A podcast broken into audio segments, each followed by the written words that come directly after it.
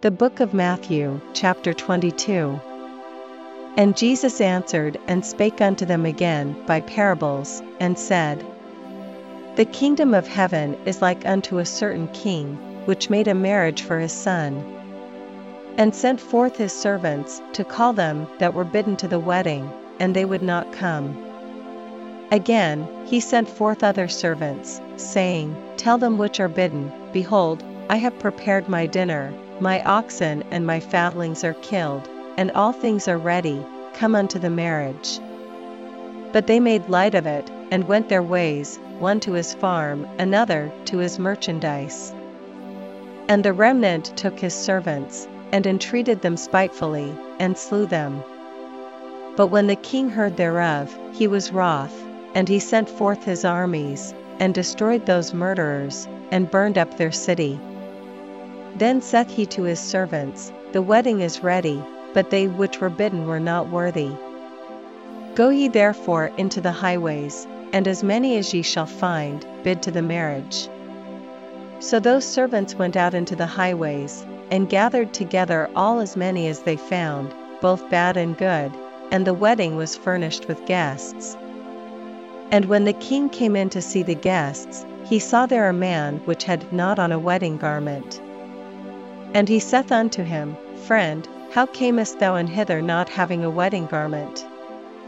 And he was speechless. Then said the king to the servants, Bind him hand and foot, and take him away, and cast him into outer darkness, there shall be weeping and gnashing of teeth. For many are called, but few are chosen. Then went the Pharisees, and took counsel how they might entangle him in his talk. And they sent out unto him their disciples with the Herodians, saying, Master, we know that thou art true, and teachest the way of God in truth, neither carest thou for any man, for thou regardest not the person of men. Tell us therefore, what thinkest thou?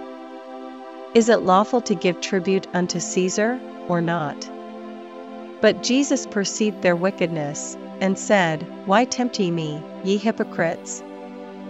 Shew me the tribute money. And they brought unto him a penny.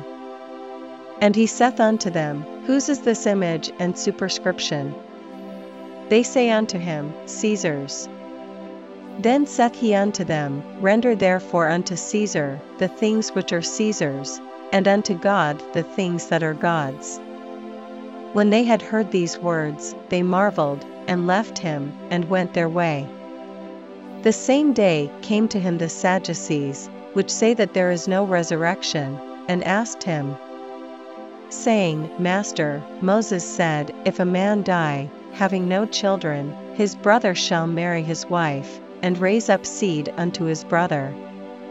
Now there were with us seven brethren, and the first, when he had married a wife, deceased, and, having no issue, left his wife unto his brother.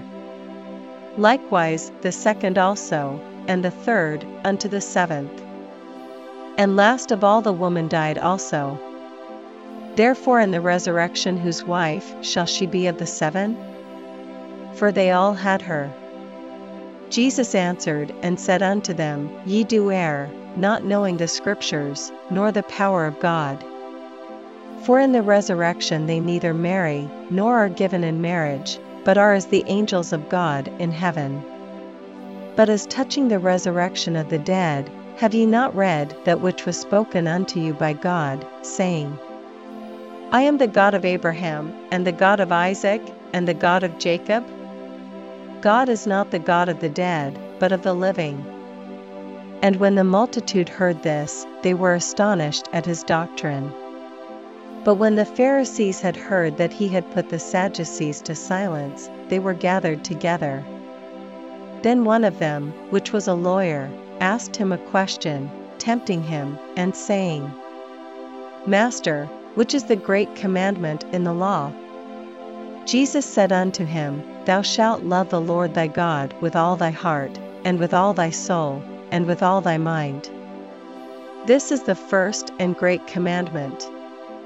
And the second is like unto it, Thou shalt love thy neighbor as thyself. On these two commandments hang all the law and the prophets. While the Pharisees were gathered together, Jesus asked them, saying, What think ye of Christ? Whose son is he? They say unto him, The son of David.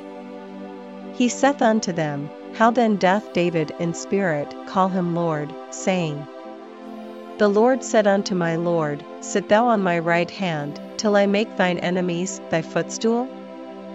If David then call him Lord, how is he his son? And no man was able to answer him a word, neither durst any man from that day forth ask him any more questions.